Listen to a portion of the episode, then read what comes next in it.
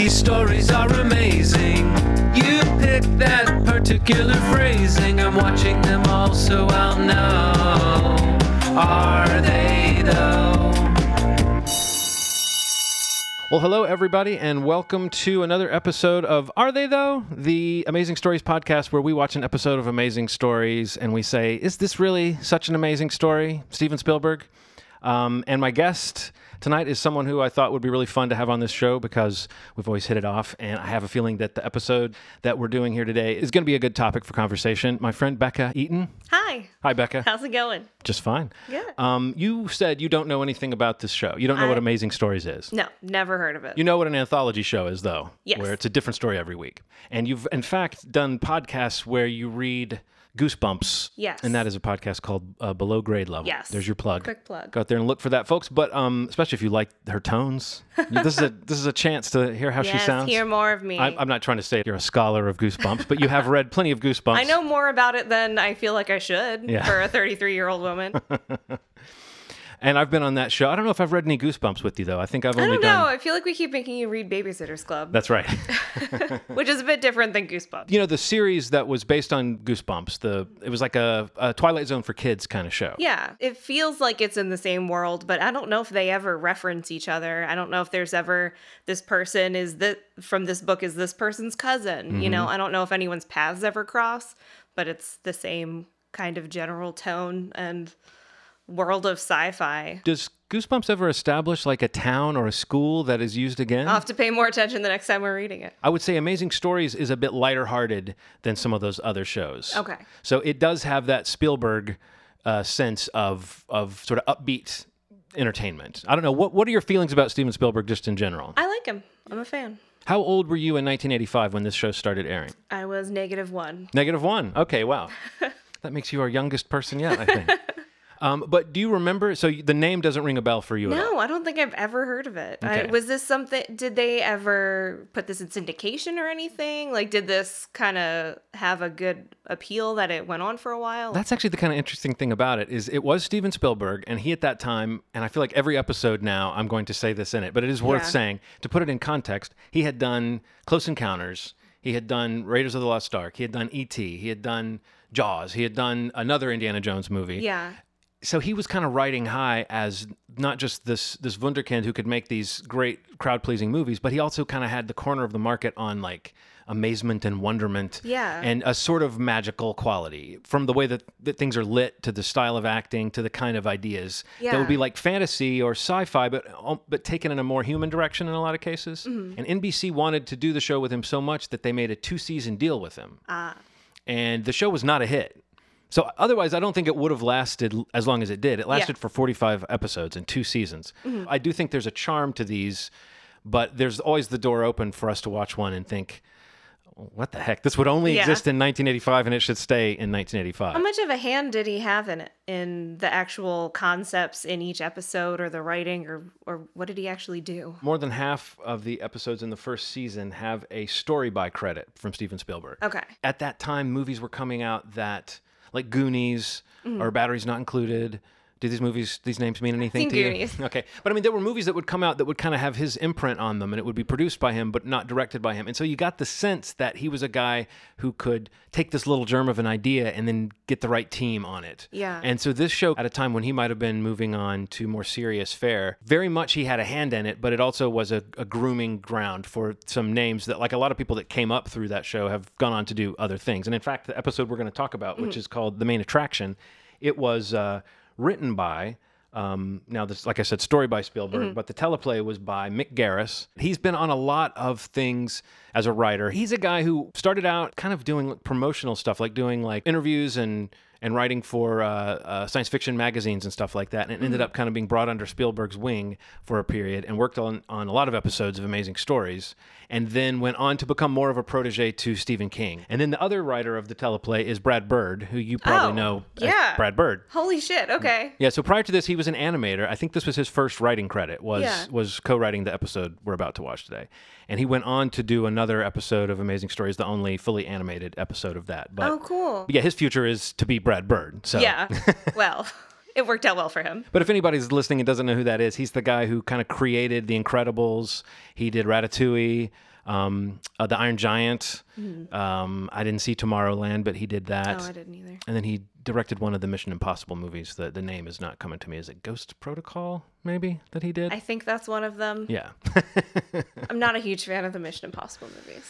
That's all But right. that can be a topic for another time. That's all right. But anyway, so that's Brad Bird, that's Mick Garris, and then Matthew Robbins, the director of this, um, went on to direct Batteries Not Included, which I don't think that name ring a bell never with you. seen- no. It's a movie about like I feel a, like I've heard of it. it's a Is there like tenement- a little asterisk in the title? Yes. Okay. Before the title. I've at least seen the title. I guess that's a nod to how an Batteries Not Included is always Yeah, kind of a like in a commercial. Yeah, but Batteries Not Included was originally going to be an episode of Amazing Stories, but Spielberg thought it had enough to be a movie. And that's the only one of these that that happened with. And I think when you see them, you can see that idea that these, I, th- I think of them as like short stories. Like, That's yeah, that's what it sounds like when you're describing it, where Mm-hmm. it's kind of like the germ of an idea.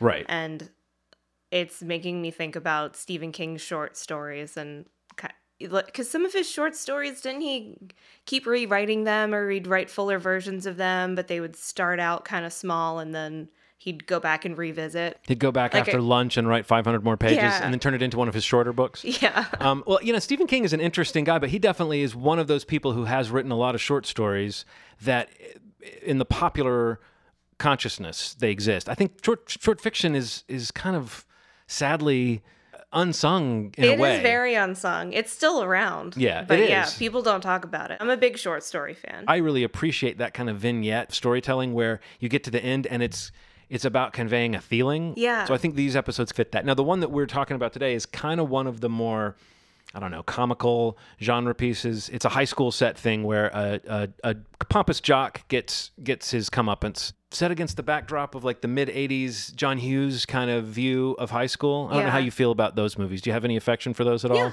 Okay, but I've you know, still I've I've never seen Pretty in Pink for some reason. Hmm. It's something that I've always meant to watch and I never have. But Sixteen Candles, Breakfast Club. Yeah, Pretty in Pink is one that I almost think certain things about it would seem odd now. There's a character in it named Ducky. Yeah. That I think a lot of people who saw it when it first came out have a lot of affection for him, Mm. but the people seeing it now might recognize him as kind of a, a nice guy, friend zone Yeah. kind of guy. And I think he's got more soul than that, but I think that it's just if you made this movie now, you might make him just the the lead character's friend Yeah. and not someone who's pining for her or you might make him someone who is pining for her but knows like it's a little bit weird that their friendship is predicated on him kind of waiting around for her Yeah. but that's very relatable Yeah. if you were a teenager ever you had a friend probably who you had a thing for and you were like not so much like well they better like me but you were kind of like kidding yourself that you were just being friends with them and like that a way to be close to them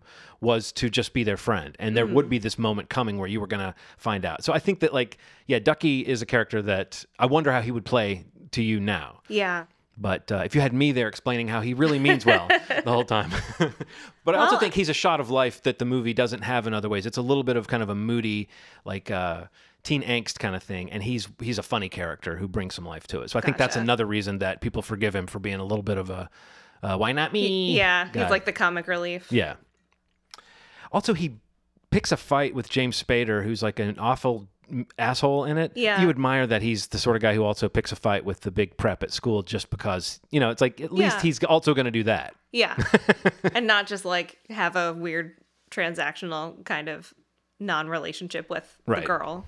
Well, that's another thing that might make it okay. I love that we're getting into a dissection of a movie you haven't seen.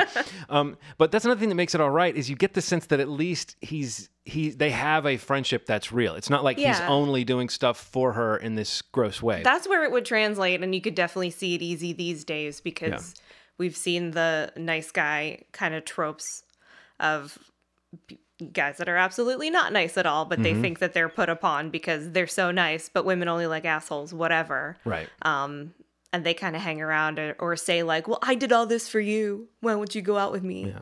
I mean, he kind of has that moment, but again, it's played.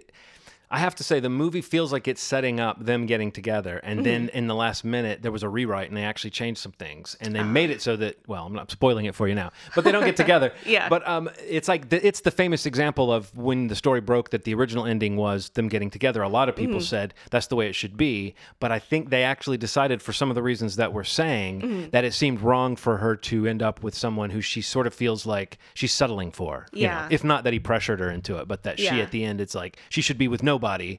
Not Yeah. not like going, well, I guess I will be with you because things didn't work out with uh, Andrew McCarthy. Blaine. You'll- Blaine. Yeah. Well, I'll make that decision, all right? Sure, you can you can do what you want. You know, you're talking like that just because I'm going out with Blaine. Blaine? His, his name is Blaine? Oh, that's a, that's a major appliance. That's not a name. All right, so we're going to watch the main attraction. That's the second episode of Amazing Stories. Now, this episode aired on October 6th, 1985. I was 12 when this came out. You were negative you were negative 1 when this came out. But what I was, was negative 11 months. what was 12 like for you though? I mean, 12? yeah.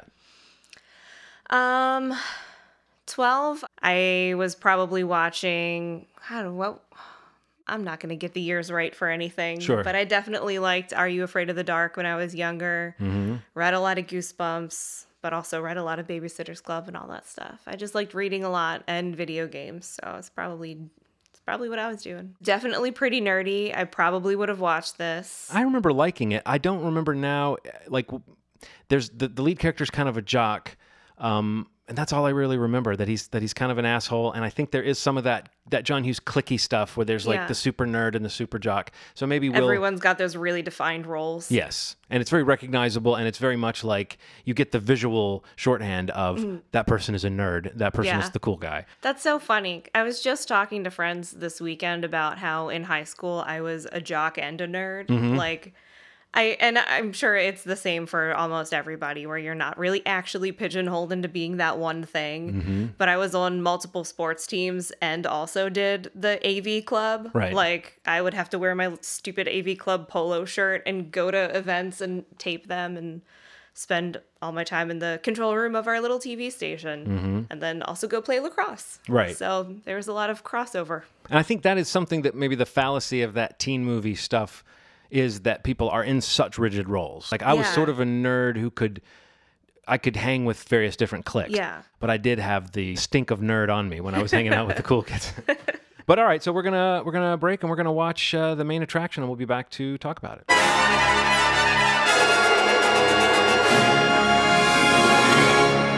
Well, that was the main attraction. That was great. That was very enjoyable.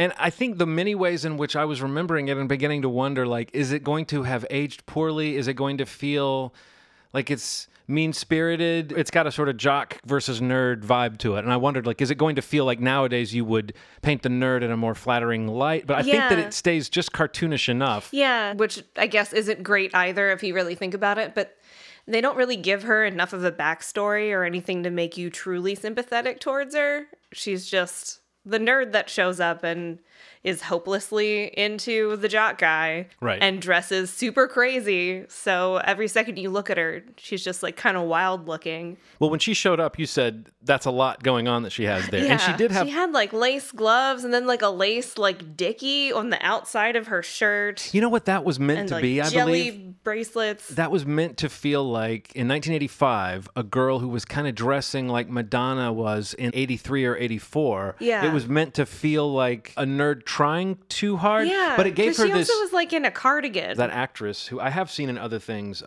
uh, Lisa Jane Persky is her name, but Shirley Crater is her character's name. um, but uh, is that the actress seems to be having fun playing this kind of over the top nerdy character? It doesn't Yeah. feel like, as often is the case, or at least I kind of cringe when a character is presented as the ugly one or the fat one or the gross one and you realize that person is somehow having to embody that and somewhere like sometimes even in the credits it'll say like gross fat man or Yeah. or ugly woman or something and you'll be like Yeah, well that you- can't be fun all you have to think about is that casting call. Yeah. Like, ugh. yeah yeah, they they really don't do anything to directly insult her. Well, I guess he calls her a dog and like says something early on. They're announcing the prom king today. And you have a little feeling, you devil. So tell me, Your Highness, who is going to be your queen? Janet, Cindy, Laura, Hey, Bender! Victoria, Becky, Juliet. possibilities are staggering. Take Shirley Craterace. Morning, Mrs. Bender. Oh, Bradley, really? Here comes breakfast! Shirley is a perfectly nice girl.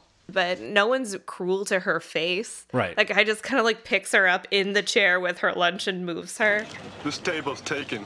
Oh, hello, Stan. Hmm. This really is the best table. People like to put it down, but it really is the nicest spot in the cafeteria. It's taken.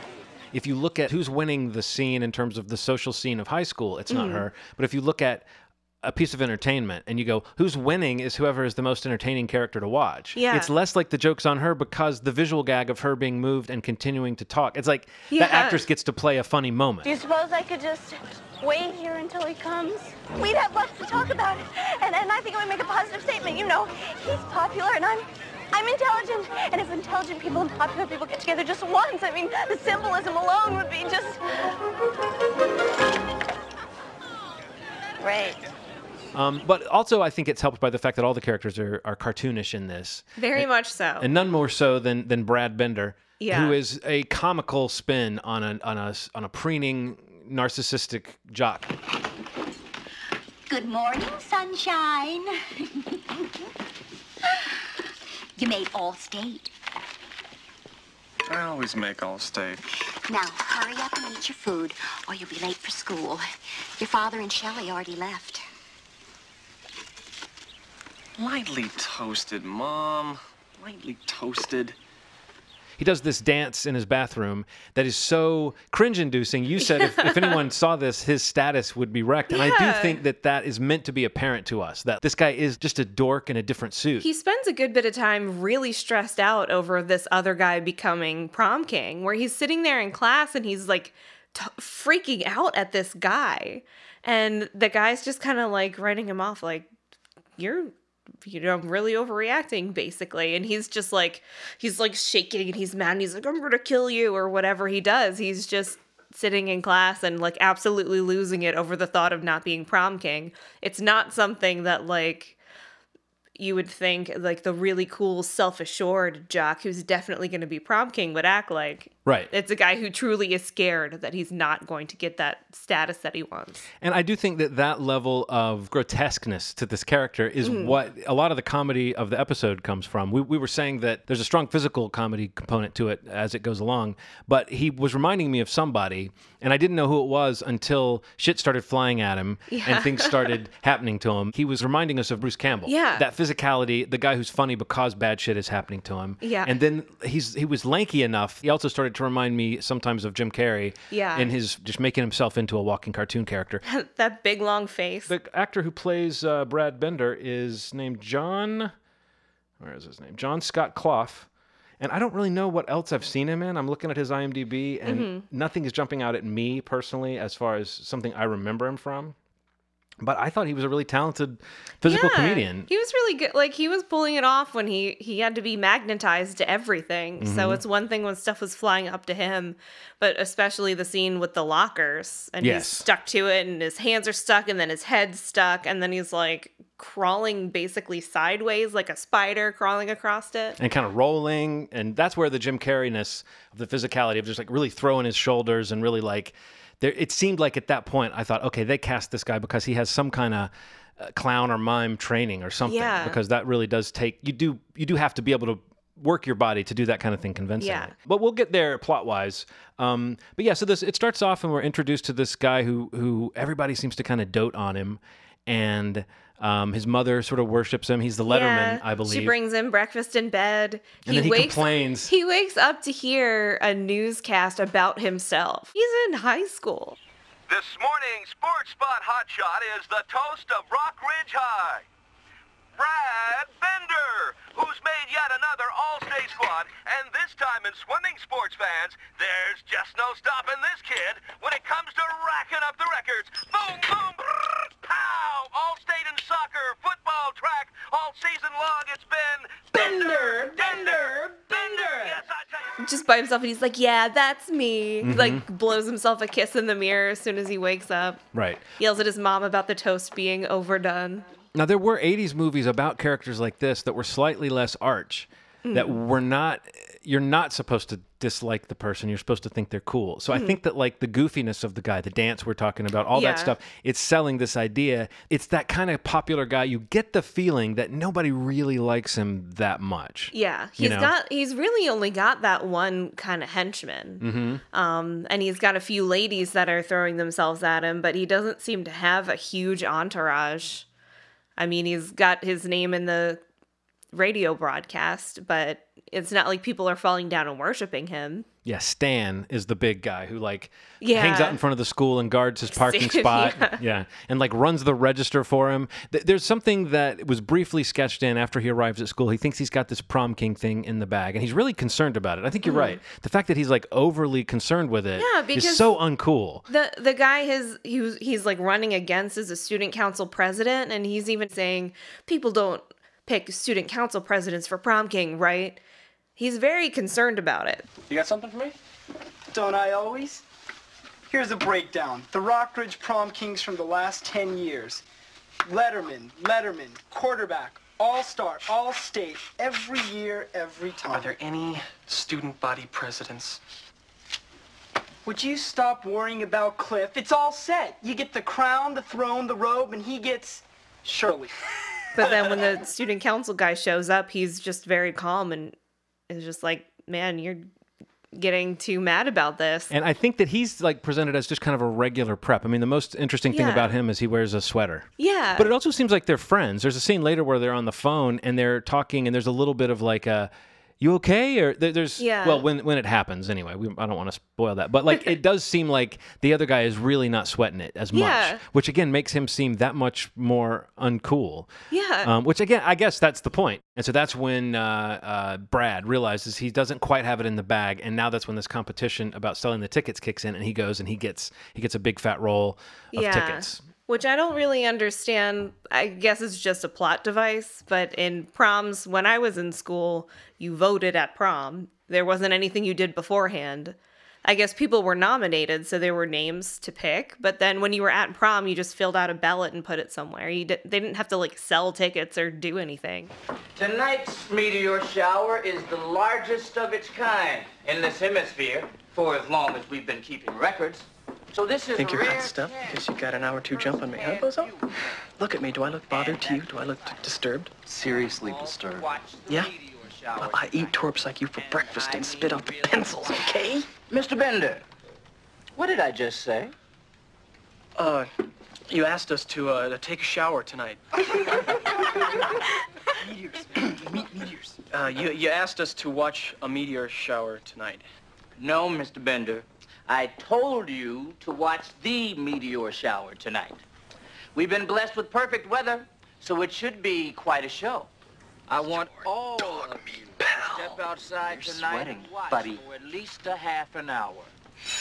Yeah, he gets so worked up in class that he's like shaking and sweating and yelling and not paying attention to the teacher talking about the meteor shower that's Yeah. about to happen. And again, just it almost seems like people would be put off by his energy because he is so He's so awkward. desperate. Yeah, yeah. And he's like all word. the girls he's trying to sell tickets to. He's like, you know, Debbie, you're gonna be my prom queen. Doesn't that sound great, Queen Debbie? Yeah. He's just like schmoozing every girl to try to sell these tickets. And it seems like he's doing all right because in the end he did win. Yeah. But there is somebody, we've mentioned her already, Shirley Crater. She seems to be like the school outcast in a way because even the nerdy boys Yeah. don't want to sit with her, which somehow still like again didn't seem as mean as it just seemed kind of funny. Yeah, she gets s- seated by that big guy and Yeah. f- picks her up in the chair and puts her down at the nerdy guy table, and they just all like pick up their trays and leave. Then she Then we her- do see that she has I- a friend I guess her point. friend, yeah. her friend comes and sits down, and her friend's funny too, and just that she kind of is all very clueless and doesn't have much to say, but what she says is funny. It's that whole thing of having the sort of like henchman or hench person, like here's the person and here's their friend who's a little bit of their lackey, Yeah. but they're not sugarcoating it for them. yeah, You know, because she's like, Uh, she says like, "Is it my glasses?" And her friend says, "I don't know." right. like rather than saying, yeah, you look beautiful without them though, or no, the glasses are great, she just looks at it and is like, I don't know, you know. Yeah. But but again, that felt funny to me. Like I I kind of buy that. I don't know. As as as heightened as it was, I did buy some of those performances. Like some of that stuff felt like regular high school, and some of the kids Mhm. actually looked like pretty regular kids. Other stuff really looked like kind of central casting for what they were supposed to be. Yeah. And there was that one guy that I want to look up. Yeah, he looks like he's probably the nerd in a lot of 80s stuff. Let's find. He had some real intense eyebrows. That's him. Dominic Brascia. Oh, he died in 2018. Aw. It's always sad when IMDb tells us that story. But let's look at what he might have been in. Once Bitten. He was young man buying ice cream. What you bet? Did you, did you ever see Once Bitten? No. It was like a vampire comedy. I'd be willing to bet that his acting in Once Bitten includes a moment exactly like the moment that was in this, where he's like freaked out and scared and runs away. Yeah. And we said, I bet he's done that in every movie that Yeah. he's been in. but let me see what else he was. Oh, Friday the 13th, The New Beginning. Do you know that movie? Possibly. It's the one Which where one is it's the one where Jason isn't Jason. It's like where the killer is the paramedic. Spoilers for Friday the 13th part 5. Oh, was that like a copycat killer? Yes, it's after they did the whole Jason's dead and they tried to do a new movie where a different person puts on the mask. In that movie, there's a super annoying character named Joey. Mhm. That movie is sordid. That movie was made by a guy who had worked in like porn and exploitation movies. Oh, And so, more so than the other movies, it feels just really trashy and sleazy. I think it actually gives it a, a texture that makes it kind of interesting, Mhm. but it is gross. And it feels like they've amped up the sex, they've amped up the gore, they've amped up the inappropriateness Yeah. in a way that feels a little too gleeful because the guy behind the camera is going like, "Yeah." But that guy Joey is super annoying and he gets Mhm. he gets killed brutally. And that's that guy. That's that guy. That's what I Ah. recognize him from. I'm now realizing. Interesting. She's out of control. Night court. Busted. My life as a troll. oh yeah, that's my favorite. I used to watch Night Court. we all did. so yeah, uh, Dominic Brascia, rest in peace. You were good for a laugh in this. His braces For sure. get Oh, attracted to the guy, but we haven't talked about what happens Yeah. yet. So after this day at school, Brad Bender goes home, and are we missing anything before we get to that part? I don't really think so. Yeah, he's had he's already kind of shit talked our nerd girl Yeah. at the beginning of the movie. Yeah, at the very And beginning, sh- she gets introduced as the joke. If you don't get any of the hot girls you just mentioned to go out with you, Yeah. you can always get Shirley Crater. Yeah, and and he's, like, "Oh, she's a dog," and he's like, yeah, he's like, oh, I'm gonna buy her from Yeah. the toilet. He like commits to that bit for a while. Yes. So it's obvious that he's not into her. Right, and we see sort of why in the in the high school terms of the of the show that like Mhm. she's she's in a different social caste than Yeah. he is, um, and all that stuff happens that we mentioned where he's trying to sell tickets and she tries to sit down at the table and Stan, who's the big hulking henchman for Brad Mhm. Bender, he moves her, picks just picks up her chair and moves her to the other table. Um, so yeah, we've seen enough of her. We know that she has got it bad for Brad, and I guess that's the other thing that makes laughing at her okay is that she's. She likes this super shallow idiot, so it kind of makes her seem like a shallow idiot. She doesn't seem too sincere. Right. Of like, well, and, and I guess that's also kind of the blessing and the curse of something that's such a short time period. Mhm. Um, is that we don't get a lot of backstory. Right. So we don't see her pining away and her true feelings, and maybe she's in love with him. Maybe they met when they were five and they used to be close and they weren't. Like, we don't see any of that. We don't see like her crappy home life yeah. or her drunk dad or anything that would otherwise make us feel sort of sorry for her. Yeah. People who don't know what's best for themselves, they don't really know Mhm. who they are. Yeah. And like this is high school when a lot of people don't know who they are yet. Yeah, when the only thing she really says about Brad is that wouldn't it be cool if the nerd and the jock got together? Yeah. Like that concept more than like, oh, I'm deeply in love with Brad. But there is that thing set up in the class when Brad isn't paying attention to his teacher. They set Mhm. up the idea that there's a meteor shower. Yes. Later, when Brad is counting the tickets that he sold, and I think boasting to Cliff that he sold more, and Cliff is sitting there like, you know, damn it. yeah. And he's like, it would take an act of God for me to not be prom king. And we see the meteor shower, super 80s effects. Um, you know, I think that compositing, I don't remember. I think in a cheap movie, you might have seen effects that looked as dodgy as the sort of Mhm. uh, compositing in this. But th- that's one of the places where this sh- show really shows its age is the practical effects are usually pretty good. Yeah, the practical effects were great. Like, but the non-practical effects really look yeah. of their time and maybe quite a little bit lower than film quality. yeah.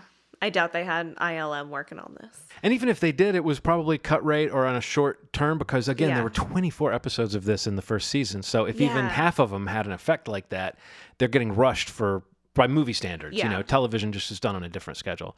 Um, but the meteor shower happens, and then he he sort of makes a joke on the phone. Oh yeah, there was one that just kind of like shakes the house and Yeah. just like skims it and comes by really close. knocks him oh, out of his that was a really funny line. Some of this was genuinely so funny to me. Mhm. He says, "You pray, right?" You pray regularly, don't you, Cliff? Tell him he missed.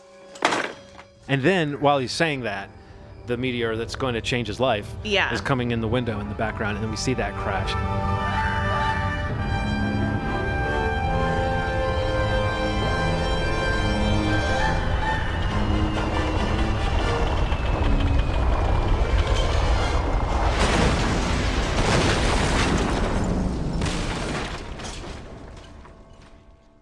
Then it's very apparent, very quick. We, we cut to the next morning when there's a science team, and there's maybe this is uh, maybe it's all scientists, but maybe there's some news people there as well. They're taking pictures of the meteor that crashed into his room, and I love how, like, in the context of this guy's life, he's still the guy who's got to worry about being prom king, but he's also the guy who had a meteor crash into his house. You know, Yeah, so oh, again, that's another thing that the sped up time frame of this type of story, what that does for you is it gives you this like. Okay, we're not going to dwell on the fact that both of these things are happening on the same day. Yeah. A movie might have to work a little harder to make those coincidences not feel like coincidences. But Yeah. the fact that it's the day where he's got to go to school and report his ticket sales. Yeah. But he also has this thing happen that makes him really not want to go to school, which is that the meteor that crashed into his room has magnetized him. Yeah. This is incredible. I mean, practically everything in this room is magnetized. I'm surprised you're not.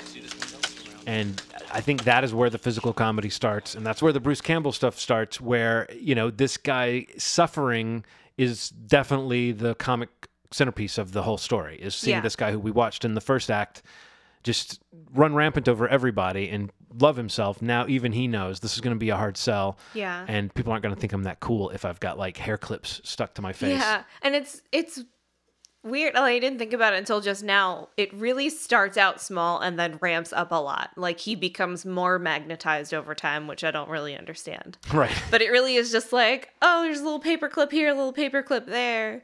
And he's just like taking, he's just like hopping in the scientist pictures with the meteor and just being really goofy and like, whatever, this is weird. Mhm. But then it just becomes more and more, and like metal buckets roll over to him. No, when the janitor's bucket attached itself to his leg, I, I, ch- I mean, I went, but because it's like to me that's just funny. That's just such a dumb, annoying thing to have yeah, happen, and, it just, that's the beginning of out that. of nowhere. You don't Yeah, see a right. janitor. It's just like here's a bucket.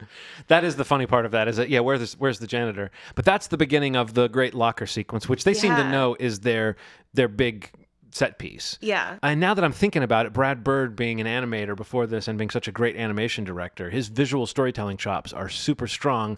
I bet that this was, you know, you wonder sometimes what's the hook? What makes someone go, that we've really got something here? Yeah. That sequence was really the part that people must have been going, okay, we've got, like, I remember my whole family laughing at that. Yeah. And, and me, like, I think I was into sort of physical comedy. Mhm. There's no chance I didn't act magnetized at different points uh, after this episode Yeah. aired. Which is funny because me at 12, there's nothing that I shared with this jock character. Yeah.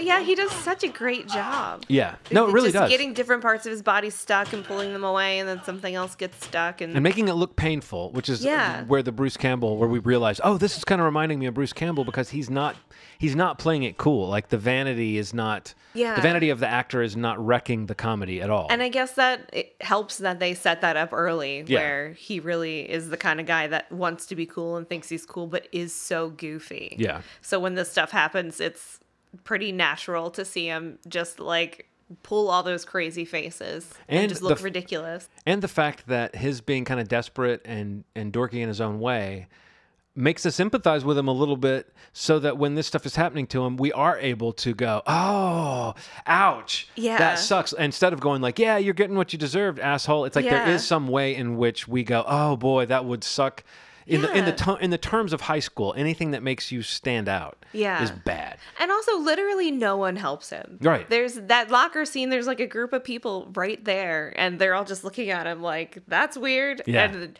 none of them come over to like grab his feet and pull him away. They just Mhm. walk away from him. That's true. that that whole idea that maybe nobody likes this guy is Yeah. is really kind of creeping out in that whole sequence. That they're all sort of, uh, you know, going, "What's up with Brad?" Um, Yeah. And then the the moment where it all really comes home for him, he's just had the locker moment where he tries to get down the hall, and that really is. I mean, like the amount of time they spend on that shows you that they knew they had something good there because they keep Yeah. like they cut and they show the passage of time and how long it takes him to get down the row of lockers, and he finally makes it past it.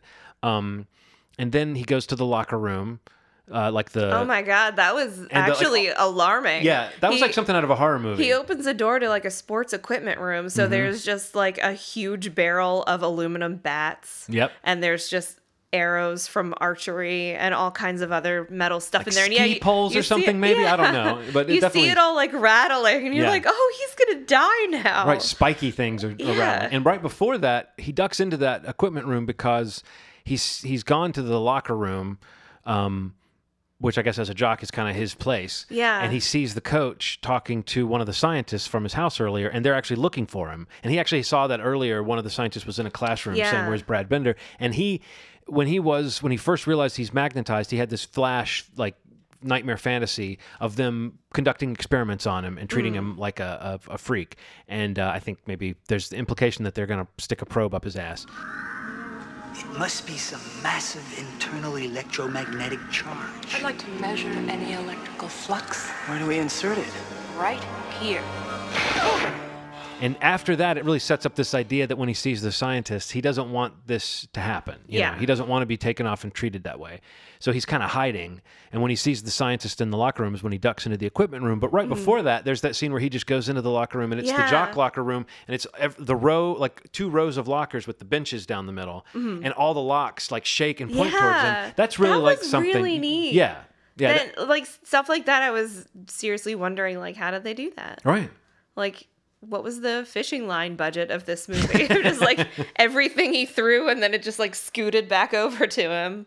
And he But wondered. yeah, ma- the locks were really they all like all went up and then all back down again. Yeah, I wondered if he was going to go to another row and it was going to happen again. But, Yeah. but anyway, that's when he sees the scientist. He ducks into the equipment room and then he runs away from all that spiky equipment you were talking Yeah. about. And that's when we get the visual gag of he's against the door and we hear the sound of all the. Um, the equipment hitting the other side of the door, and then we see the shot of the other side of the door, and it's like all that stuff arranged in the shape of a of a human. Yeah, so cartoony. Yeah. Like when No, you think about like so. the gags are so cartoony, you could see that in Looney Tunes easily. Yeah, it's like one step away from running out and leaving a, a hole shaped like a person in the wall. Um, then I guess he just is trying to get away, right? He's just trying to sneak out, and that's when he gets caught in the hall by Yeah. one by one the girls that he promised being his uh, prom Yeah. queen. You jerk. Laura says that she's gonna be your date for the prom. Hey, Brad, we want to talk to you. There you are. Jeannie says she's gonna be prom queen. Your attention, please. The lottery tickets have been counted, and this year's prom king is Brad Bender. And somehow it still plays like he's doing something funny to impress people, or like they're Yeah. impressed by the trick. I guess the fact that he's desperate and it's obvious to us is not quite as obvious to these other kids, but it's almost like maybe they're still high on the idea that like it's Brad Bender. We we, we have no choice but to to bow down to this guy. You know, Yeah. his weakness is like maybe after what happens at the end happens in front of everybody, maybe he's taken down a peg or something, but I don't know. It, it's not like Yeah. really spelled out that people suddenly turn no on him or anything. really reacting to the magnet stuff at all. Yeah. Which is not really usual. I mean, if you saw a bunch of junk, like he, by the end of the show, he's covered, like just Yes. covered head to toe Mhm. with just like random objects, and nobody says like. Why are you, why is this happening to you? Why Right. are, why is stuff stuck to your body? What'd you do, Brad? No one says anything. Mhm. They kind of just see it happen and they either just like ignore him and walk away, or yeah, those two girls show up and they're like, "You said I'd be queen." Yeah. Like he's covered in garbage. Mhm. He's got bigger fish to fry right now. And uh, we do want to mention one other thing. When he was hiding from the scientist in the locker room, we catch the scientist saying that another meteor fell near here. And, and Yeah. we're getting a little bit the suggestion that they know something about him based on what happened with the other meteor or something. But like, we, it's not spelled out, but it's hinted at. Yeah. So that later, uh, or shortly after that, when he is. Uh, in front of the school, and he's trying to get away, and he walks a little too close to the flagpole. Yeah. I guess if he had just given it a wider berth, Yeah. He might have made it home. Possibly. The, yeah. The How would he get home though on that bike? We didn't mention the bike. Yeah. He can't drive his car. It's like he totally shorts out. Like the ignition on the car like blows up with him being all magnetized. Which that's you just have to believe that. Yeah. There was a bit of physical comedy too with him trying to get out of the car and then then actually successfully shut the door and remove his Mhm. hand. Um, but him on the bike, the reason I'm circling back for this is because that was really good physical comedy where Yeah. he's riding the bike, but when he gets there, he can't like He can't get off the bike. Yeah. So he has to kind of like he's on his back trying to kick it off of him. Um, so yeah, I guess he was hoping to get to that bike and make it home, but he gets stuck to the flagpole, and then everybody comes out and is watching him.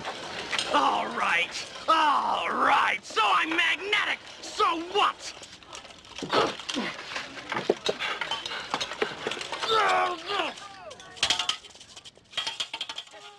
He's got the um, the uh, like umpire's uh, mask or catcher's Yeah. mask that he kicks off and he and he well he picks it off his foot and he throws it and then it flies back and hits his foot and that's when everyone's like yay and do it again. vestiges of him being the cool guy it's like oh he the cool guy just did something so it's cool Yeah. you know And he's yeah, he just seems so bitter. He's like, "You like that, do you?" And he Yeah. like throws it again. Well, yeah, he's got this all right, all right Yeah. kind of attitude. But then he throws it and he throws it a little further, and this time it doesn't move back to him. It kind of you see it kind of twitching on the ground, which Yeah. right when the scientists are saying another meteor fell nearby here.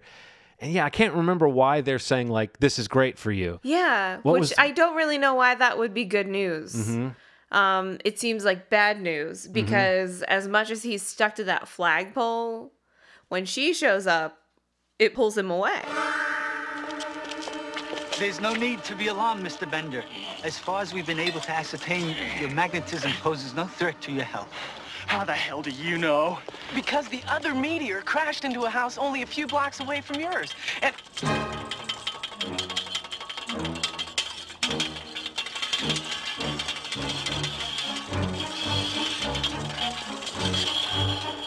The reason the catcher's mask isn't flying back towards him is because it's being equally magnetized in the other direction by Shirley Crater. Yeah.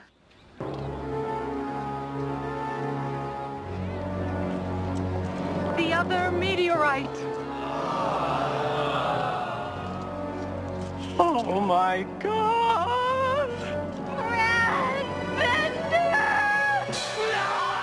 Who lives up to her name, I guess. the, the the meteor hit her house or landed near her house, so she got magnetized. And now the implication is like opposite magnets, like the charge. Yeah. That they're now attracted to each other, which is where the the main attraction, the title comes from. Yeah. And also just the idea that they're attracted to each other. This is where her sort of offhand comment about wouldn't it be interesting if these two people came together, Mhm. and now it happens due to uh, sci-fi shenanigans. Yeah, and it it seems it seems like it's definitely the worst case scenario Right. because her magnetization is so strong. It seems stronger than his and stronger than the giant flagpole he's stuck to Right. because just her being there is pulling him away. Right. It's the only thing that's successfully going to pull him away from that flagpole is her. And maybe even if it is equal and opposite, the fact that they're kind of dragged towards each other, but he's got like he's leaning back, hands out, feet out, being dragged, and Yeah. she's like floating forward yeah, on like, like, tippy a cartoon toes.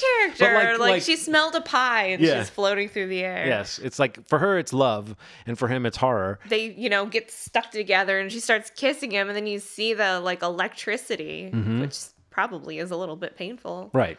but well, she also yeah she's braces. just like yay this know. is happening now and Yeah. he's just like oh no and then it's over. And, then it's just yeah. over yeah so what did you think overall? i enjoyed that a lot Mhm. i i'd be curious to watch more and we are going to watch another one yes, I'm going to have Um, you on a future episode for sure. I'm wondering uh, if that same energy is present because when it we first started watching it, I said this is a really weird energy. Yes. like of just everything and everyone, and I couldn't wrap my head around it for Mhm. a few minutes.